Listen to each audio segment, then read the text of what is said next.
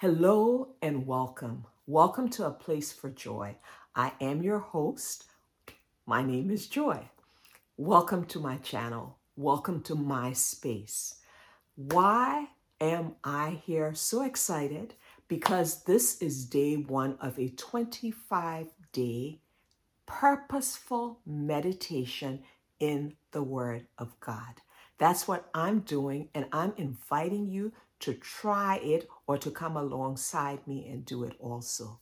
Along with that, I am connecting with a sister, a friend in the Lord. Her name is Kim. Her channel is Storehouse for the Heart. Please, please check her out. She's doing a 12 day challenge where she actually teaches you through a method that she's has been using called Write, where you get to dive deeper into scriptures that she's sharing or even scriptures that you have on your own to know how to study the word. And as we're diving deeper, we're meditating. So we're partnering together. Let me give you an example and let this be your exhortation. Let's take a familiar passage. What about Psalm 23? Most people are familiar with it. And the beginning verse, we're not even going to go further into the scripture. We're going to just go from the beginning. A very good place to start. The Lord is my shepherd. But let's stop because this is also a method of studying scriptures. You know how we think about things? It could be a schedule, it could be something we're planning. It could be vacation, something we're thinking about for a spouse, significant other, children. You know how we turn it over in our minds? And if it's something we don't know about, you know how we run to Google to find out more? Let's do that with the word. Let's take it seriously. So the Lord is.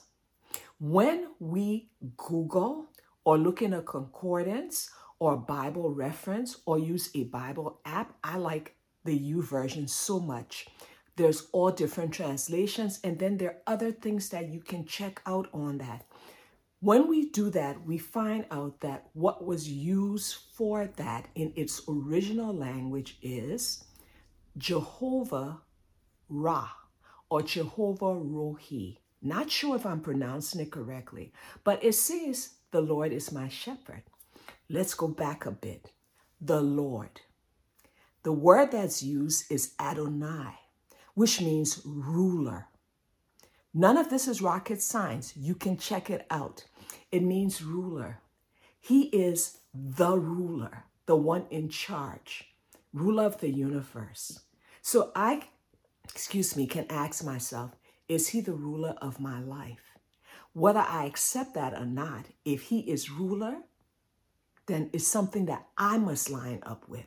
He is ruler, but he also introduces himself as shepherd. What do shepherds do? How do shepherds shepherd? Why do they need to shepherd? Is he my shepherd? If I call him Lord and shepherd, then I'm saying the Lord, the ruler, the one who is in charge, the one who is over all. He cares for me. He protects me. He delivers me. He provides for me. He takes care of me.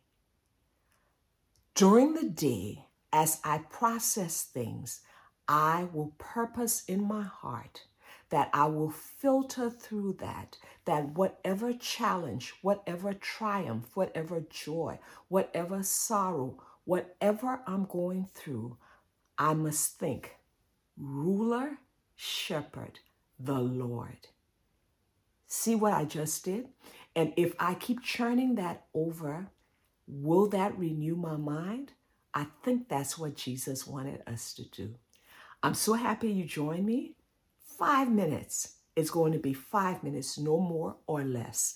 I hope to see you tomorrow as we continue and as we explore different scriptures meditating on the word so that our souls can prosper because that's what God intended all along. Peace.